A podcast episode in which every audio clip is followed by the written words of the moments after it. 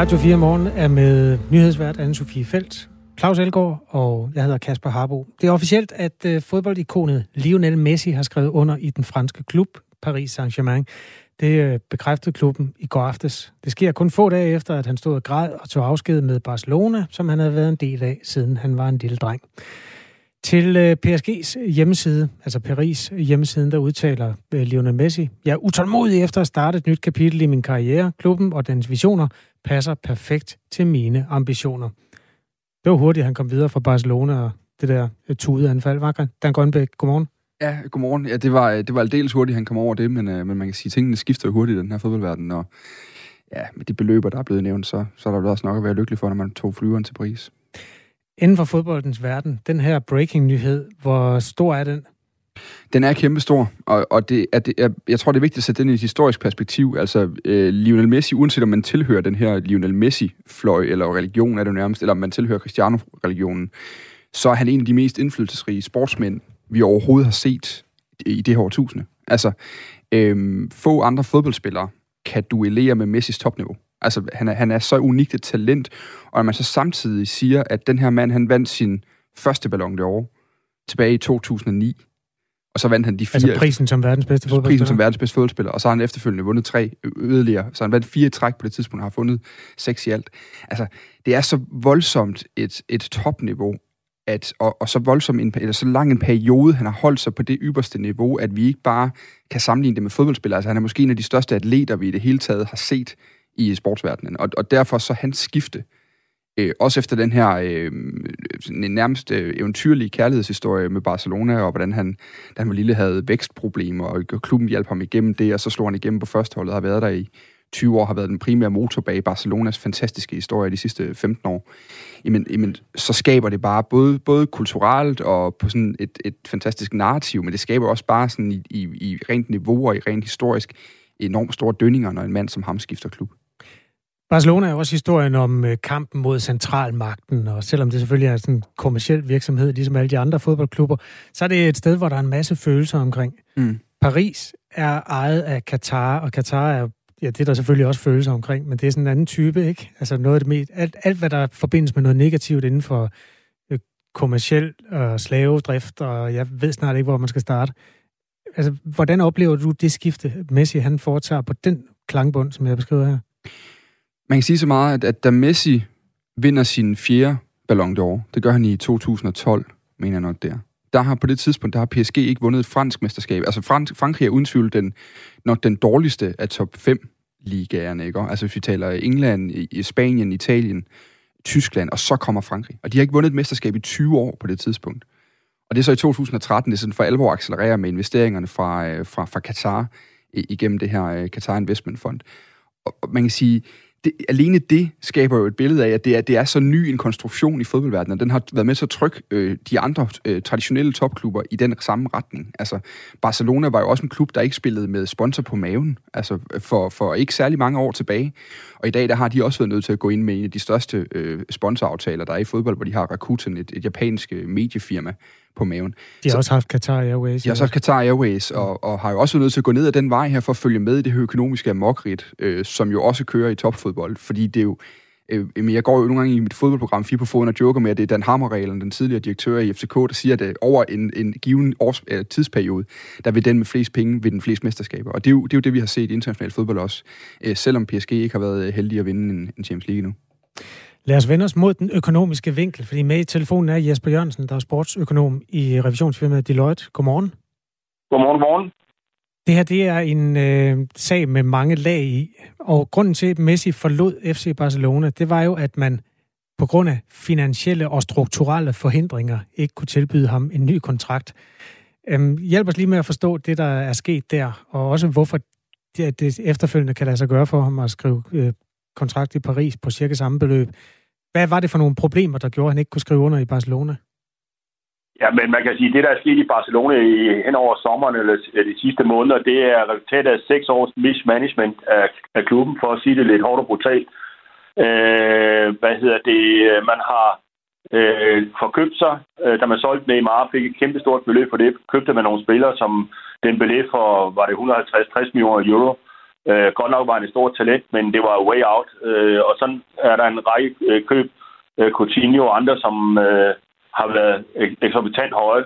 Og problemet er, at de fleste af dem, de har købt, øh, af de her, har ikke levet op til forventningerne. Man har to spillere, som Iniesta og, og Xavi, der holdt op. Og øh, det har, har ligesom været hele, ja, det der både har gjort, at de har, øh, ikke har leveret på det samme sportslige niveau, som de gjorde for fem til ti år siden, men også er øh, afledt de økonomiske udfordringer, de er, øh, kombineret med, at øh, coronaen jo ikke har gjort det nemt at være fodboldklub det, det sidste halvandet års tid. Det betyder, øh, og der er to ting i det her. Ikke, at klubben har en rigtig dårlig økonomi, øh, men øh, klubberne har dels for at spille i de nationale ligaer nogle regler, de skal leve op til, og hvis man spiller i Champions League, som jo Barcelona gør hvert år, så har øh, det europæiske fodboldforbund, UEFA, nogle regler, de skal leve op til. Og i hvert fald øh, lever de ikke op til de spanske, som jeg har forstået det, og jeg kender ikke de spanske regler, så øh, er der en grænse for, hvor mange øh, lønkroner man må øh, bruge øh, hvert år, og den er man langt over, selv efter man har øh, tilsyneladende halveret Messis kontrakt. Ja, altså en præsident, præsidenten forklarer, at de var kommet til at bruge hundrede og ti procent af de penge, de tjente. Og det var jo ja. bare et problem. Det, det kommer ja. nok ikke bag på en revisor, at det er et problem, men det lød som om, de var meget overrasket i Spanien.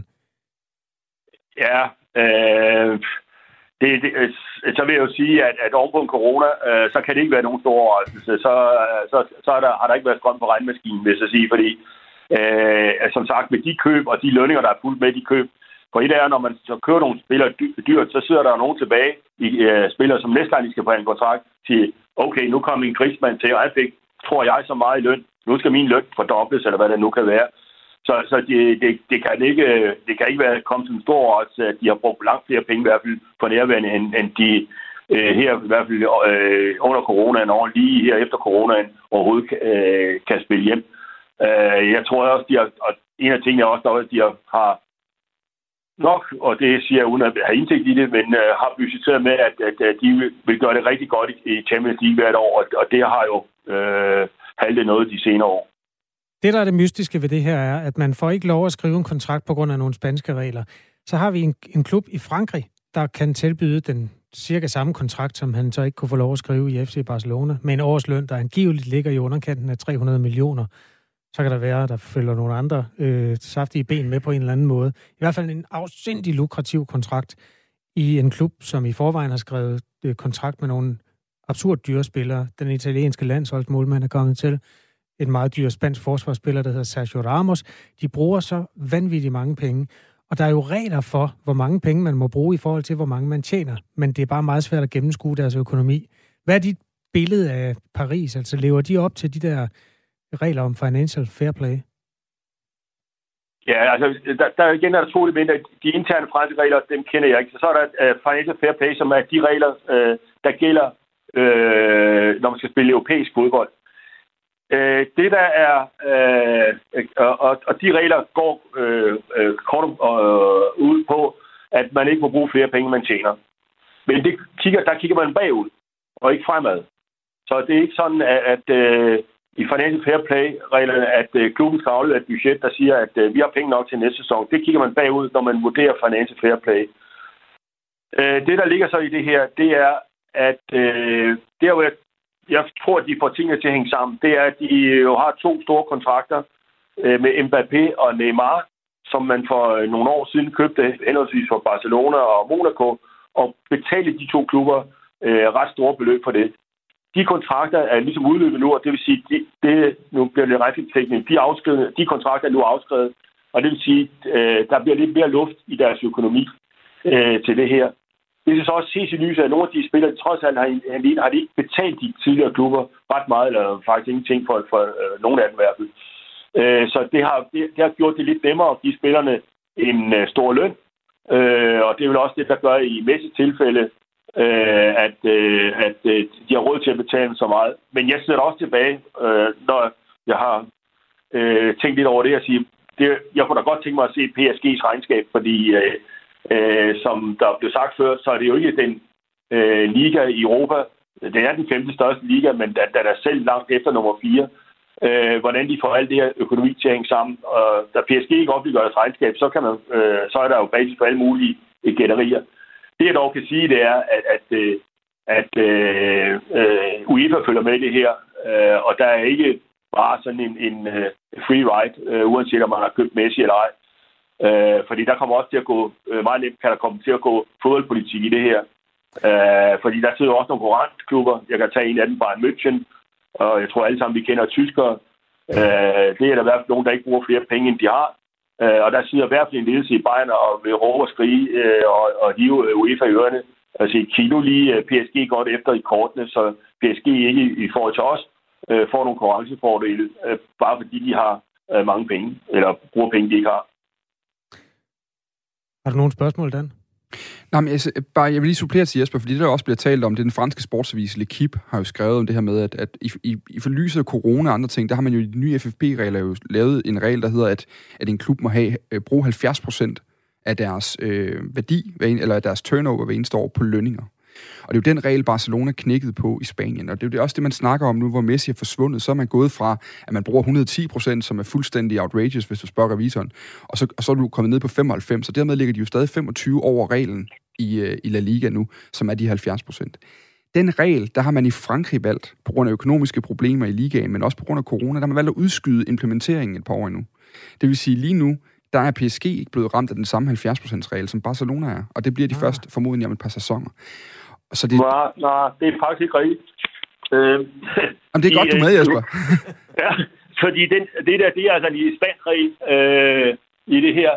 Øh, det, det, UEFA arbejder pt. De startede faktisk i marts måned med en revision af alle øh, licensreglerne, og, og netop financial fair play, øh, for at holde klubberne mere i ørerne. Og der, der er tre ting på tapetet, som bliver fuldt implementeret i fireogtyve femogtyve. Det ene, det er en lidt mere forståelig måde at gøre det op på, og bruger man flere penge, end man har. Det kan alle kun bifalde. Mm. Og det er ikke en lempelse, der kommer. Den anden del, det er, hvor store hvad hedder det, hvad hedder det, trupper må man have. Og det er simpelthen for også igen sige, at der skal altså være grænser for, hvor meget de store klubber bare kan støvsuge alle de små klubber, og så bare bruge nogle penge. Og så simpelthen spillerhandler. Altså, øh, hvad kan man tillade sig at bruge på spillerhandler? Det, de tre ting bliver stille og roligt implementeret fra sæsonen. Det, man kalder en soft, altså en blød implementering, startende i toogtyve treogtyve, og skal alt sammen være fuldt implementeret i fireogtyve femogtyve. Givet, at man får stemt det igennem, for det, ikke, det bliver først her til november, så vidt jeg husker. Godt. Øhm, vi kunne godt blive ved i noget tid nu. Jeg synes også, der er flere spørgsmål, der blafrer i vinden. For eksempel... hvor meget har Messi fået, bare for at skrive under? Det er jo sådan kendt til i fodboldens verden, at man får det, der hedder sign-on-fee, hvis man er transferfri. Altså, hvis der ikke skal betales til en tidligere arbejdsgiver. Det, det er der ingen af os, der ved, men Jesper Jørgensen, hvis du nogensinde får fat i det der P S G-regnskab, vil du så ikke love mig at, at lige ringe? Fordi det, skal, det vil jeg simpelthen det, så gerne vide. Det kan du tro. Det skal jeg gøre. Øh, ja, der er en del, har en del i Paris, så har der også været inde og se P S G. Øh, så... Øh, men jeg skal spørge efter regnskabet næste gang. Fedt. Tak fordi du var med. Ja, velkommen. Hej. Hej igen. Sportsøkonom Hej. hos uh, Deloitte, uh, Jesper Jørgensen, og altså også Dan Grønbæk. Tak fordi du uh, kiggede ind her i morgenstudiet. Tak selv. Dan Grønbæk er sportsvært på fire på foden. Klokken den er nitten minutter over otte. Ja, her var vi så en tur helt ude i galaksen med nogle astronomiske beløb, som kan være svære at forholde sig til. Noget, der er meget mere nede på jorden og helt inde på dagligdagen, det er madpakker. Og i denne her uge vender børn og unge tilbage i skolerne, og det betyder også gensyn til madpakken. Cirka en tredjedel af danske skolebørn får ikke spist deres madpakker, og det kan være et problem. Det fortalte Karen Vistorff, hun er professor på området for læring, madkundskab og smag og trivsel i skolen, tidligere her på morgenen. Vi ved fra vores forskning, at der er en negativ sammenhæng mellem sult og læring. Altså det betyder, at sultne børn har svært ved at koncentrere sig i undervisningen. Det er noget, du kender til, øh, Gry Sabro Holm. Du er mor til tre, og det betyder rigtig mange madpakker. Godmorgen til dig. Du har en pige på femten år, en dreng på tolv og en anden dreng på seks år, som har første skoledag. Øhm, du har gode erfaringer med at lade dem lave deres egne madpakker. Øh, hvorfor kan de godt lide det? Jeg ved faktisk ikke, om det kan lide det, men øh, godmorgen. Øh, det startede faktisk, fordi at jeg havde problemer med den øh, ældste, eller det vil sige, de kom hjem med madpakken, og den skulle smides ud. Og det fik jeg da sådan skidt over, både fordi jeg havde stået og smurt den, men også egentlig fordi jeg synes, at det var madspild. Og så øh, tilfældigt, så snakker jeg med en lærer, og så siger hun, jamen smør hun den ikke selv? Og sådan, nej, det gør hun da ikke. Jamen, hun skal da bare smøre den selv.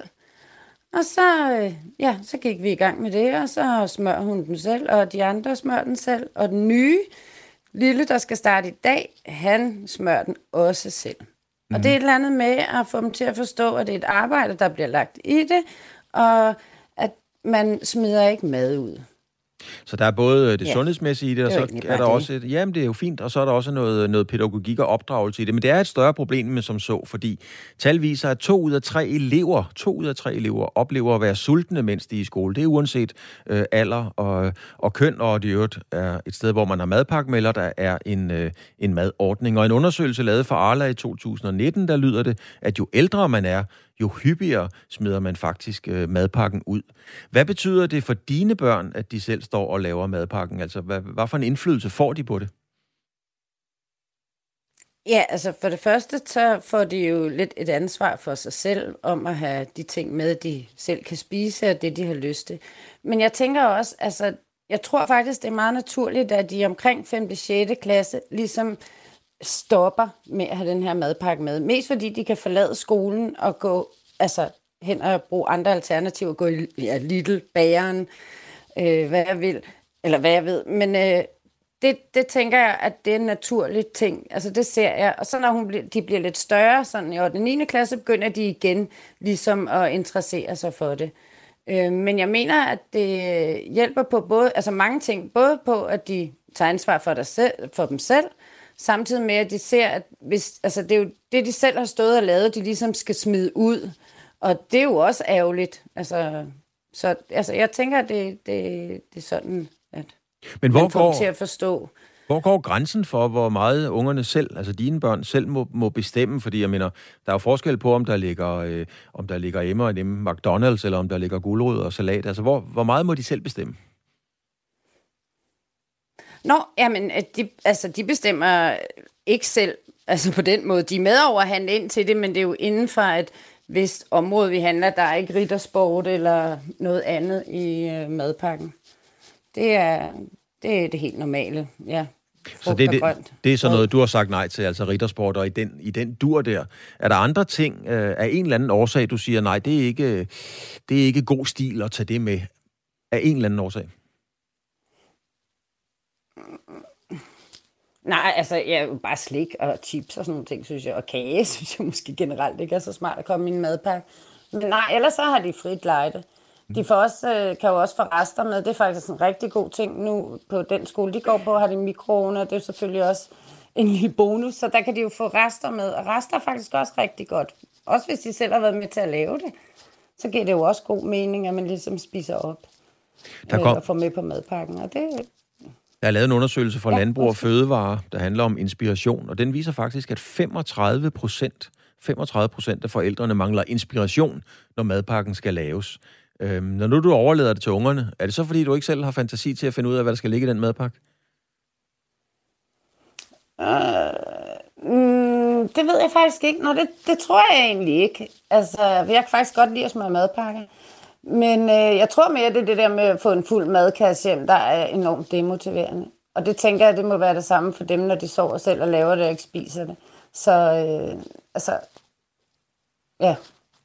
Tak skal du have, Gry Sabro Holm.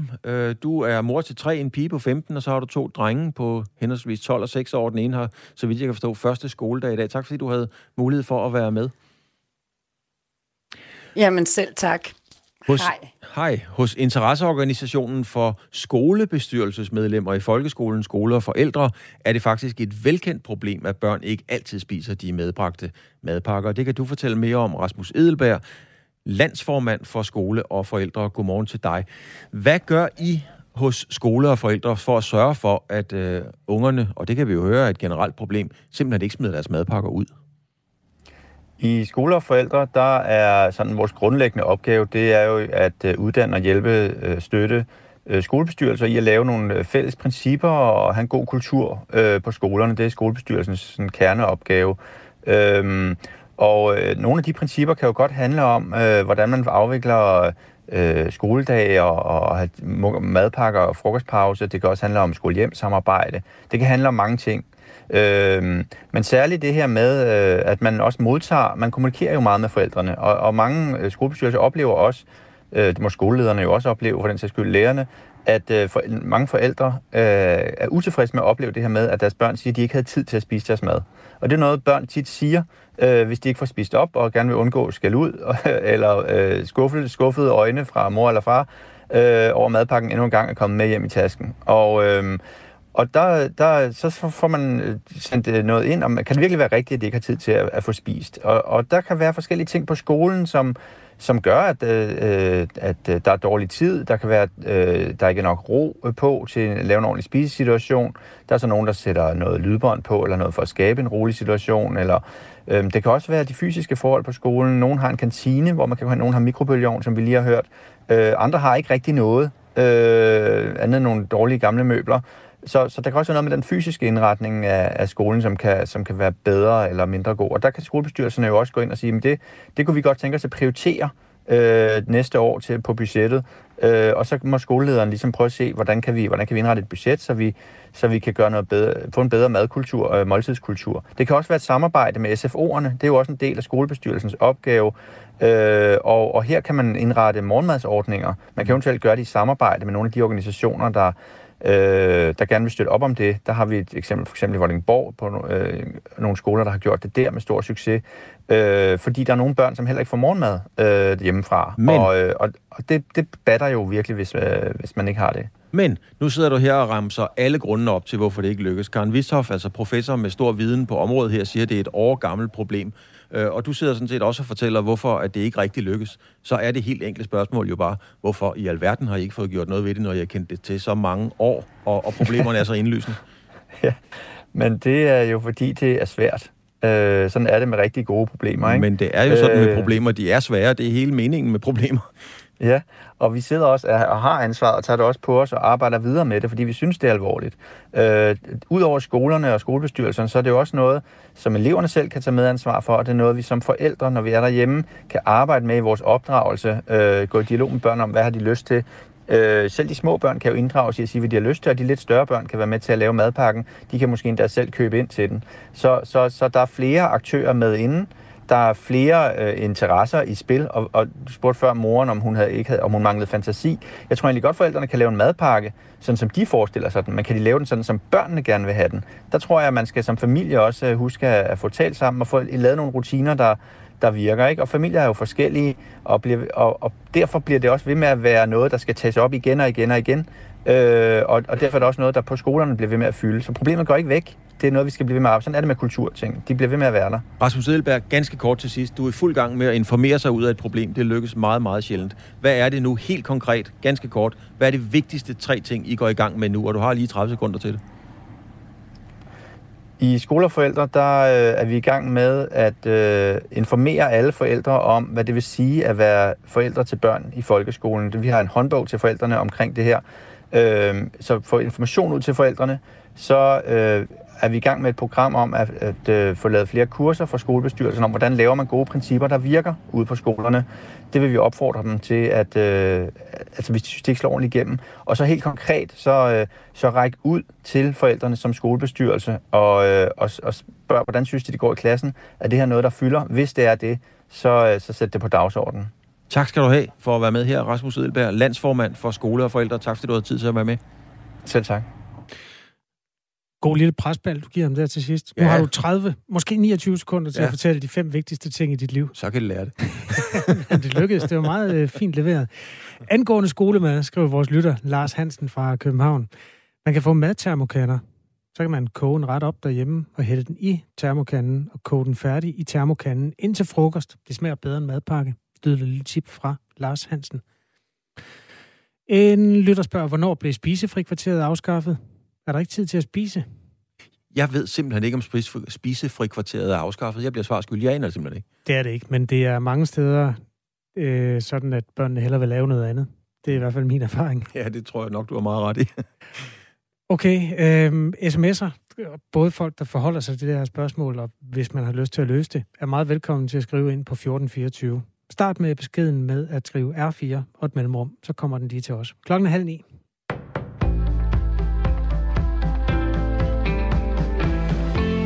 S F vil sikre fødende bedre forhold, det siger S F's formand Pia Olsen Dyhr forud for partiets sommergruppemøde, der starter i dag. Hun siger, at partiet vil styrke trygheden både før, under og efter fødslen. Vi har et enormt pres på vores fødeafdelinger. Det kan både mærkes af de familier, der kommer, og selvfølgelig især den fødende, øh, og selvfølgelig også de ansatte. Og jeg må bare sige, at vi er et velfærdssamfund, og et kendetegn for velfærdssamfundet, der er også, at vi sørger for, at de nye børn, der kommer til verden, gør det på en tryg måde.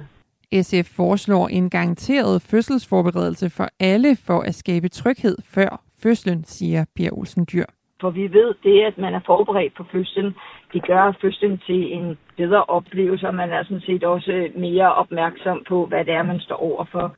S F vil også indføre, at man har faste jordmødre, der er organiseret i små hold og følger en hele vejen. Efter fødslen skal man, ifølge S F's udspil, have krav på to dages barselsophold.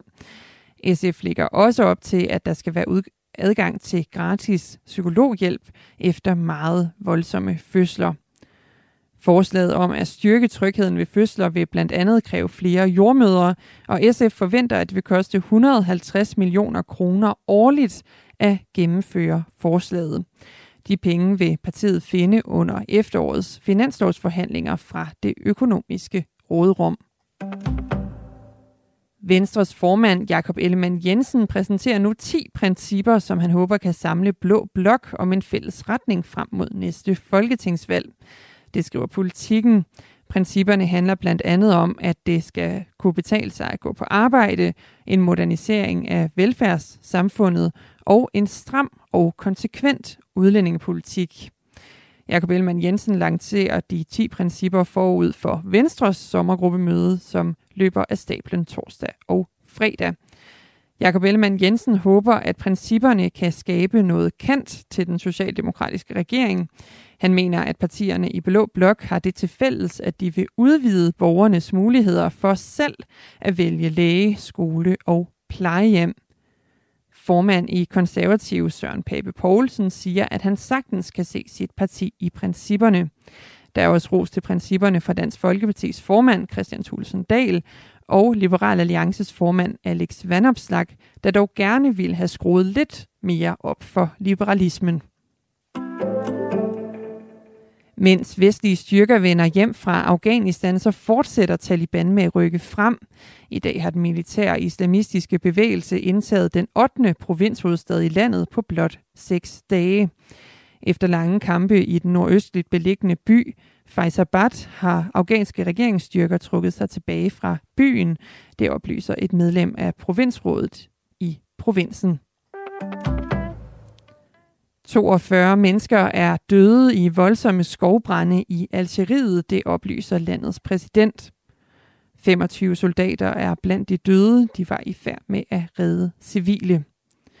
Algeriet er øh, føjer sig dermed til en række lande, som de seneste uger også har været ramt af skovbrande, herunder Grækenland, Tyrkiet, Cypern og det vestlige U S A. Her til morgen er der tåge nogle steder, men den skulle hurtigt forsvinde igen, ellers så kommer der lidt eller nogen sol og enkelte lette byer. Temperatur mellem atten og enogtyve grader og en let til frisk vind. Det var nyhederne her på Radio fire.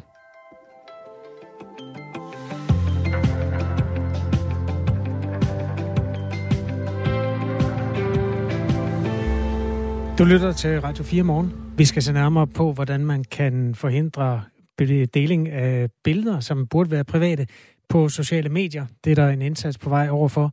Vi skal også se nærmere på balladen om Melt og Feltpengene, som Morten Messerschmidt er anklaget for at have misbrugt.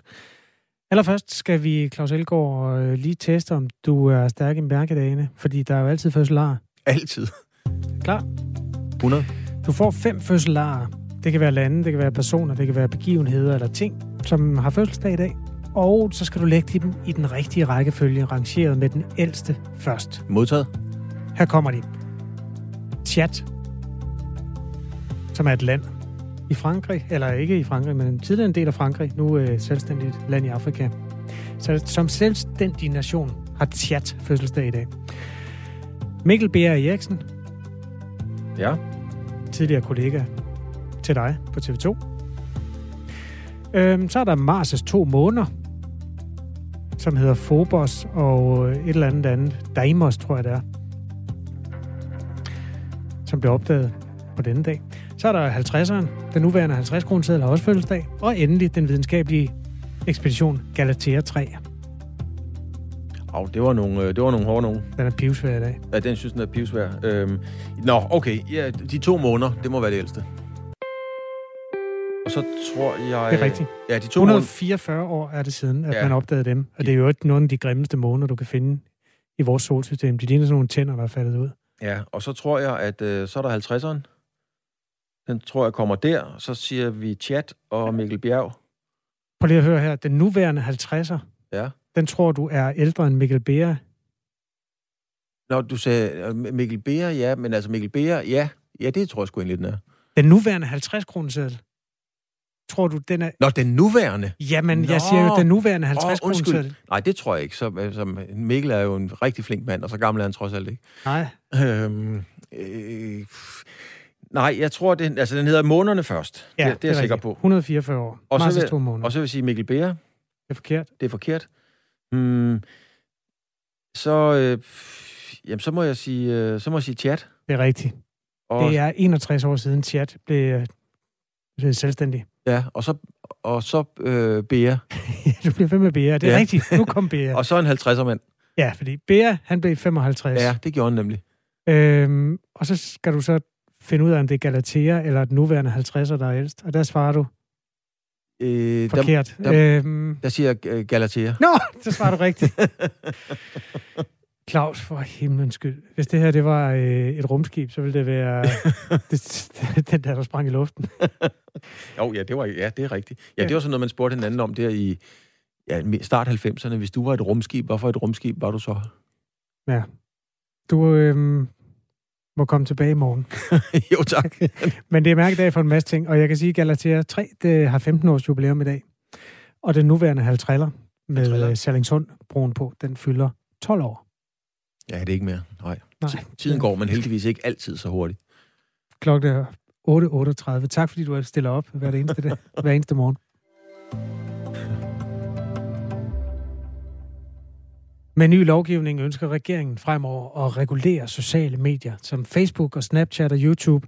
Den her nye lovgivning skal give mulighed for at tvinge sociale medier til at fjerne ulovlige billeder og videoer inden for et døgn. Der findes jo både, ja, i værste fald børneporno eller hævnporno, billeder af terror eller opfordring til terror.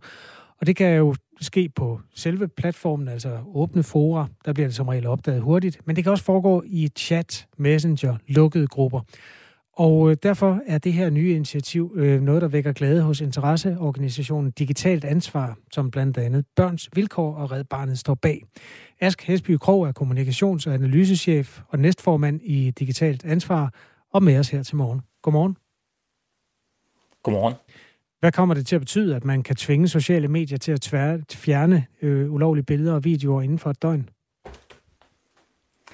Jamen det betyder, at øh, vi giver brugere og især ofrene en garanti for, at der er nogen, der hjælper øh, hurtigt og får fjernet det her ulovlige og meget krænkende materiale øh, inden for fireogtyve timer. Og det giver en sikkerhed for, at der er nogen, der, der reagerer, og den har man ikke haft øh, tidligere. Lad os lige forstå, hvor det helt præcist er. Altså, er det for eksempel i den tjeneste, som øh, Facebook ejer, der hedder Messenger, som er sådan et, en nærmest form for postsystem, der går øh, jorden rundt. Altså, hvis jeg sender et ulovligt billede der, er det så meningen, det skal blive opdaget inden for fireogtyve timer og fjernet? Altså, nu har vi jo kun hørt, at regeringen vil komme med det. Vi har jo ikke set noget på skrift endnu, øh, og jeg går ud fra, at det bliver et lovforslag til efteråret. Så vi ved ikke, hvad omfanget er, men altså Facebook regner vi med bliver underlagt, og YouTube og de store sociale medier, altså dem, der har rigtig mange brugere. Det var noget, vi foreslog tilbage i to tusind nitten, og man har det i Tyskland. Og der har man simpelthen forpligtet de her store sociale medier til at fjerne indholdet på deres platform, når de bliver bekendt med det, altså når de får en henvendelse fra brugere, der gør opmærksom på, at der er noget ulovligt. Når jeg spørger dig til sådan praktikken i det, så er det også fordi, at grunden til, at det ikke bare sker automatisk, er jo også, at det kan være enormt svært, det her. Hvad er det, der har stået i vejen for, at man ikke har gjort det for længe siden? Ja, man kan sige, øh, Altså, der er jo en mulighed i dag for at klage over indhold øh, på, de, på, på, på alle sociale medier. Øh, nogle er bedre end andre til at fjerne det, og nogle øh, muligheder for at klage er bedre end andre. Men vi har ligesom ikke haft en standard, og vi har ikke haft en mulighed for, kan man sige, at gå ned i retten og sagt, øh, det her det er ikke blevet fjernet, øh, og de har ikke reageret hurtigt nok. Øh, Så det har været lidt, det er lidt forskelligt, hvor, hvor, hvor gode de sociale medier og, øh, har været i forhold til at reagere, og hvordan det har været. Øhm, og nu får man altså en lov, der giver en standard. Øhm, og så skal den jo implementeres, og du har fuldstændig ret, når vi går ned i teknikken, så skal man jo finde ud af præcis, hvordan det virker, og så må man jo evaluere på, om, om det har den ønskede effekt. Altså at, at når, når ulykken er ude, så øh, kan man trække i nødbremsen, og så er der faktisk nogen, der får, får fjernet det der indhold. Mm. Jamen ja, og det Det er ikke, fordi du skal stå til regnskab for regeringens forslag, men det er mere sådan et nysgerrigt spørgsmål.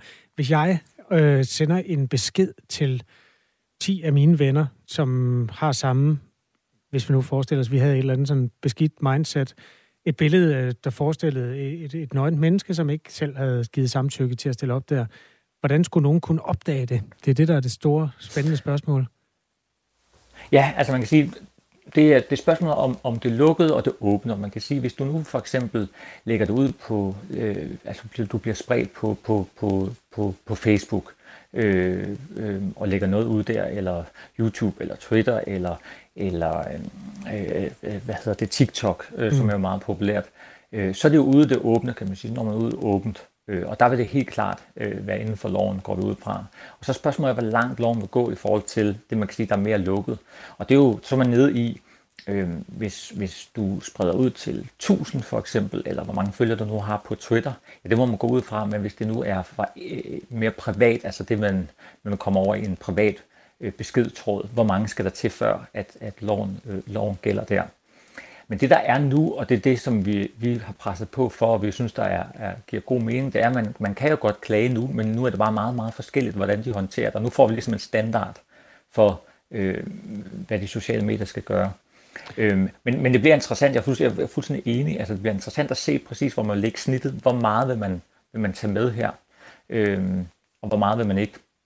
Men det, man kan sige lige nu, det er jo, at, at det er jo brugergenereret indhold, altså det indhold, vi lægger op, Øh, og det øh, bliver, bliver delt på alle mulige forskellige øh, måder, øh, og, og lige nu er der ikke nogen, der har overblikket over, hvor, hvor, hvor gode de er til at fjerne det her indhold. Og det er en anden del af den lovgivning, nemlig at sociale medier bliver forpligtet til simpelthen at lægge nogle rapporter frem, hvor de viser, hvor mange klager har de fået over hvad, og hvordan har de reageret.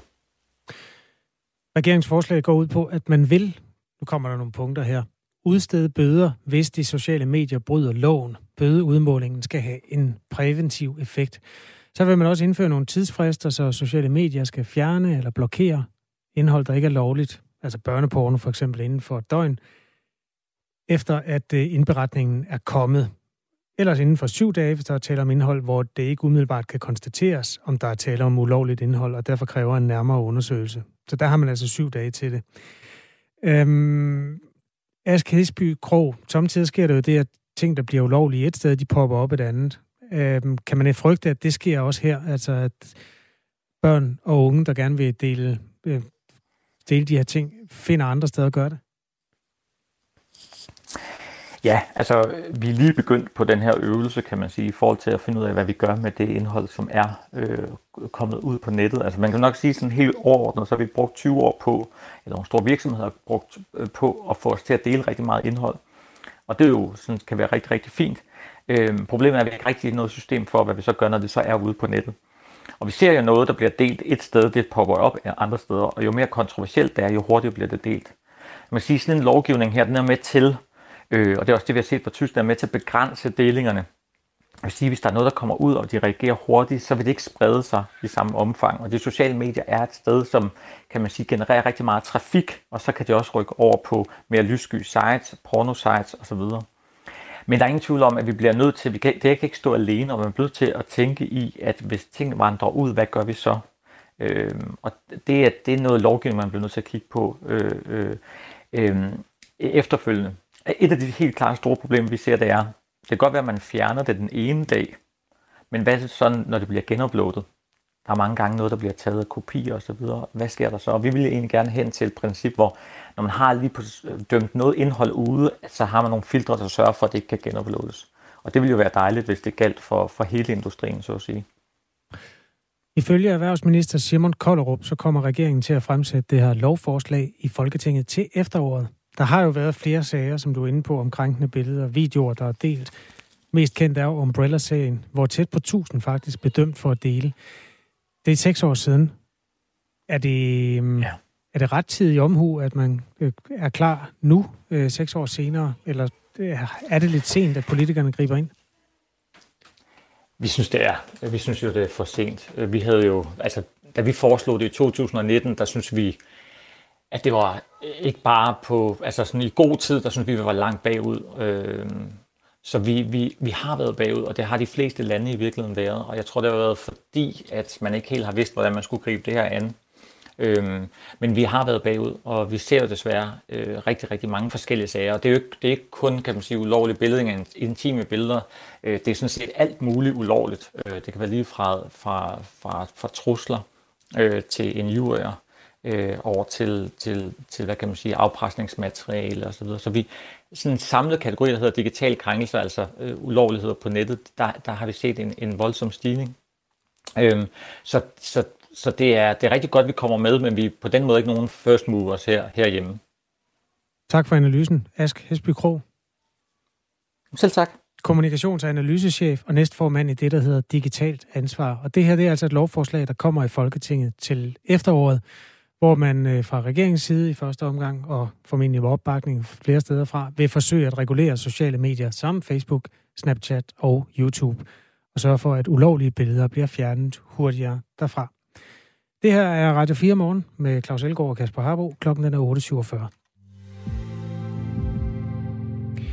Og fra en analyse eller vurdering til en anden, og det handler om Morten Messerschmidt. Retssagen mod D F-politikeren Morten Messerschmidt fortsætter i dag ved retten i Lyngby.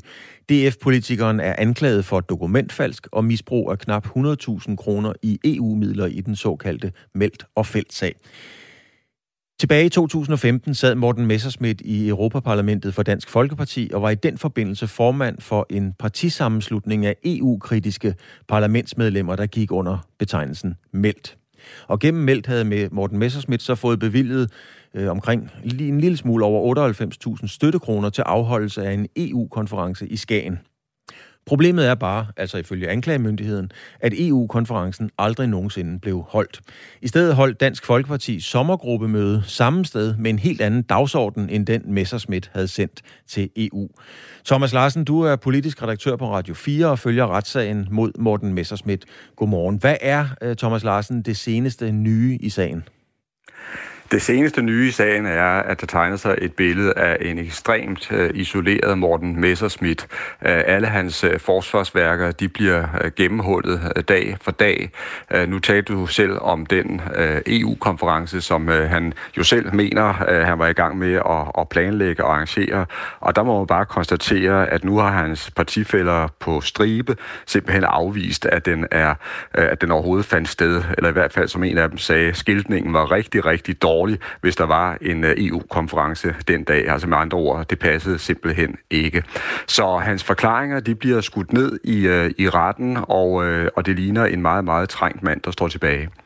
Ja, som du ridser op her, Thomas Larsen, altså adskillige D F-politikere, det er enten nuværende eller tidligere, de har været med i den her retssag, og ingen af dem har kunnet ikke genkende eller bekræftende til det, som Morten Messerschmidt har, har sagt. Hvordan ser det ud for Morten Messerschmidt lige nu? Ja, du har antydet det lidt, men er han fuldstændig isoleret i den verden, han nu lever i, den politiske? Ja, i den politiske verden, der er svaret øh, ja, og det er selvfølgelig øh, helt rigtigt, at vi skal tage et forbehold, forbehold her, fordi det er en retssal, det handler om hård jura, og det i sidste ende, så er det selvfølgelig dommeren, der skal, der skal fælde øh, dommen her, og den skal vi ikke øh, foruddiskontere. Men han står altså totalt isoleret i, i partiet, og man kan sige, at der er jo nok to grunde til det. Dels så vil partifællerne selvfølgelig ikke vægtes ind i nogle forklaringer, øh, som de ikke mener holder vand, og derfor så øh, siger de meget, meget klart, hvad de ser som det, der var op og ned I, i sagen. Men jeg tror også, der er et øh, andet aspekt i det her, og det er, at øh, Morten Messerschmidt efterhånden har trukket så hårdt på kapitalen, kan man sige, eller på kontoen i Dansk Folkeparti, øh, og det har han gjort i en grad, så tålmodigheden med ham er simpelthen ved at være opbrugt. Og der skal man især lægge mærke til nogle af de vidneudsagn, der kom fra Peter Skaarup og også fra Christian Thulesen Dahl, altså lederen af Dansk Folkeparti, fordi de, de, de skar sådan set forbindelsen over til ham, og var også meget, meget klar, da de sagde, at hans forklaringer ikke holdt vand. Og det tror jeg er et signal om, at, øh, at han står altså meget, meget svækket øh, tilbage i, i partiet. Det er klart, hvis han bliver frifundet, så har han muligheden for at komme tilbage, fordi han er et stort politisk parti, men hvis han ikke gør det, så må man sige, at hans fremtid ser meget sort ud. Hvis der er en underliggende øh, magtkamp i det her, så kan det måske undre, at Morten Messerschmidt jo egentlig har været sådan på vej op. Han blev næstformand for kort tid siden. Hvad er historien om det?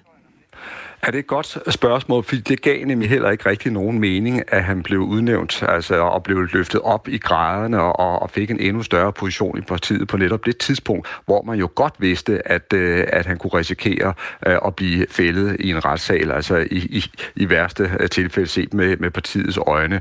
Men der skal man lige spole tiden tilbage, og så skal man have med i, i beregningerne der, at Christian Thulesen Dahl jo stod over for sådan et internt partioprør, var meget presset, der var stor kritik af hans ledelse, meningsmålingerne var rigtig dårlige, og derfor så tror jeg ikke, at han, at han så anden udvej, end at prøve at knytte Morten Messerschmidt tættere på sig, og i virkeligheden også antyde over for baglandet, at der var udsigt til et generationsskifte på et tidspunkt.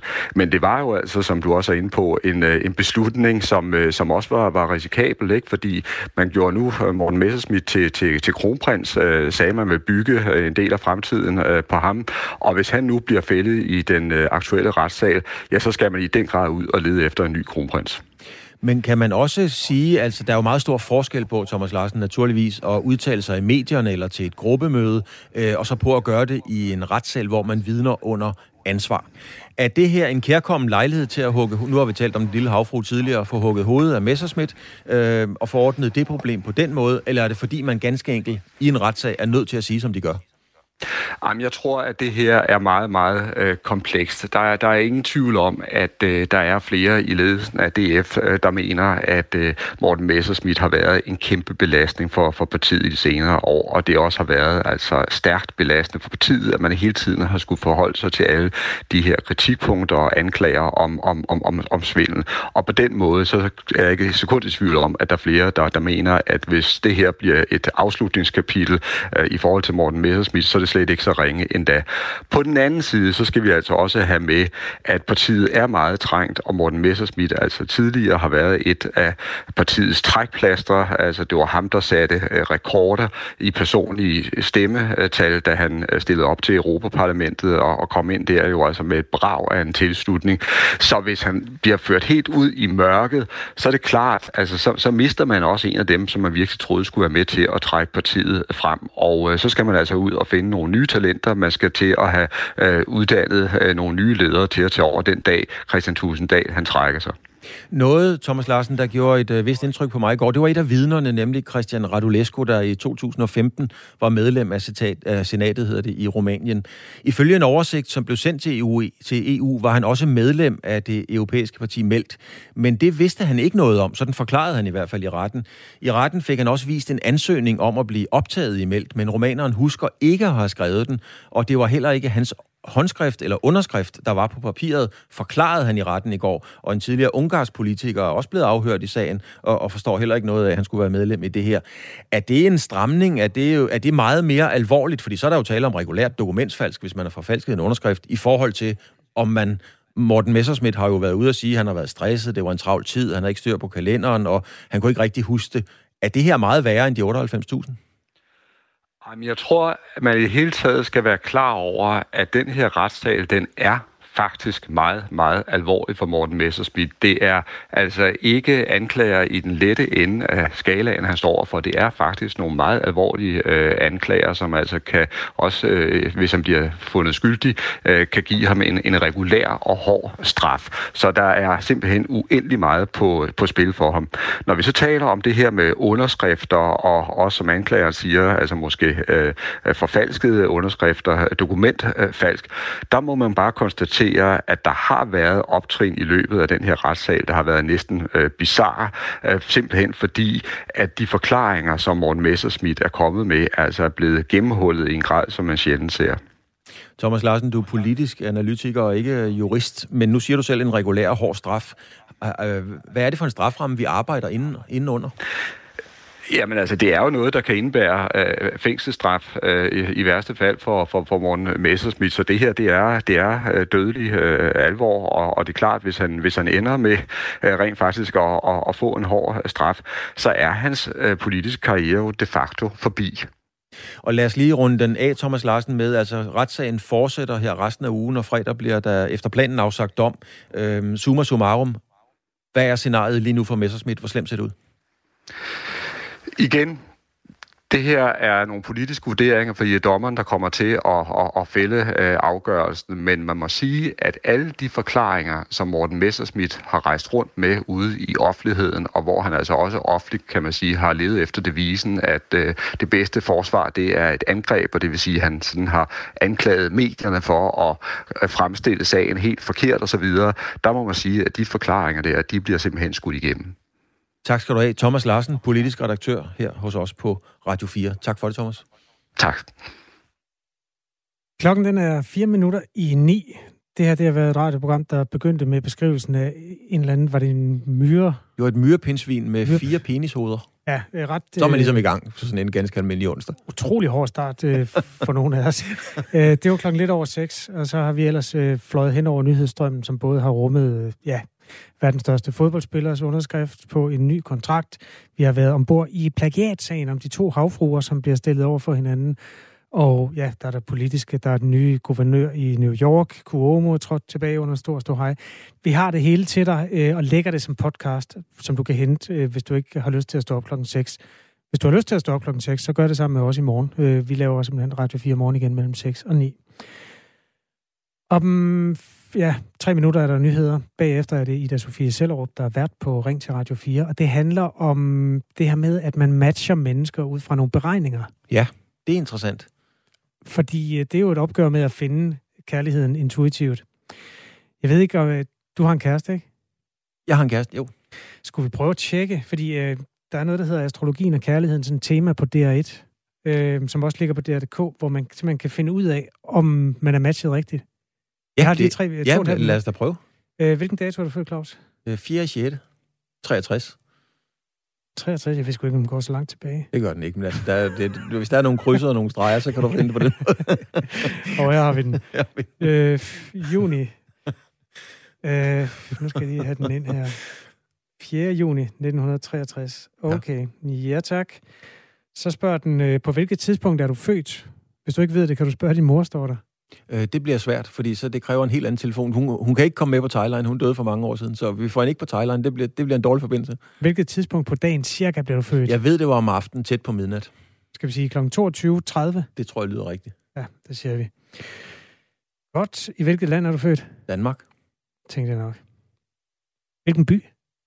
Øh, øh, Gentofte. Gentofte sygehus. Vi har lige brugt halvfjerds tusind fem hundrede G D P R-regler. Jeg skal bare lige have de fire sidste, og så dit kortnummer, Claus. Så kan jeg... Ej, nu skal du høre. Dit stjernetegn er tvilling, afslører maskinen. Det er sandt. Og du er matcher godt med en vægt. Ja. Ved du noget om, hvornår din kæreste er født? Øh... Og hvilket stjernetegn hun har? Jeg kan fortælle så meget, hun har rent faktisk fødselsdag i dag. Er det rigtigt? Ja, det er sgu rigtigt. Nej, for himmelens skyld. Jamen, så er hun jo ikke vægt i hvert fald, er hun det? Jeg ved det simpelthen ikke. Jeg, jeg må indrømme, jeg... Jeg, jeg aner ikke, hvornår man er vægt. Jeg prøver lige vægt. Nå, jamen, har du så været tidligere op? Eller det har du jo. Men øh, du, vækkede du hende så med noget? Nej, det er ikke på det. Det gør man ikke på de kanter. Vægten er født mellem fireogtyvende september og treogtyvende oktober. Hun er ikke vægt, din dame, Claus. Nej, jeg, så jeg, ved, jeg, jeg må indrømme, jeg ved ikke ret meget om de der stjernetegn. Jeg kan bare huske, dengang man var ung, så kom der altid nogen og sagde, mm, jeg skal lige gætte, hvad der er. Du er tyr. Så siger man, nej, jeg er tvilling. Ja, jeg vidste det, sagde de så. Altså, jeg kunne slet ikke holde det ud. Nå, men Danmarks Radios maskine, og det er så D R, altså konkurrerende medie, anslår, at du vil være bedre tjent med at finde dig en vægt. Ja. Altså, som partner, forstås. Er det noget, jeg kan tage med hjem og bruge aktivt, eller hvad? Jeg tror, internettet det også gælder i Vejle. Så du kan bare øh, gå videre med sagen. Nu skal du bare høre, skatter. Jeg har lige fået at vide, at det er meget, meget bedre for mig at finde, at finde en vægt. Og tillykke med fødselsdagen. Tillykke med fødselsdagen. Nå. Det var på en eller anden måde en, en smuk måde at binde sløjfe om det her program. Og så kan jeg da bare lige sige, at øh, Ida Sofie, hun går videre med det her, om man kan beregne sig frem til det sit perfekte match. En lille mavelanding for beregningsmaskinen, synes jeg allerede, oh, vi har oplevet her. Det synes jeg mere, altså, jeg synes, at det er betryggende, at den trods alt går tilbage til treogtres. Tak fordi du har hørt Radio fire morgen. Du kan finde det som podcast, hvis du får lyst. Nu er der klokken ni.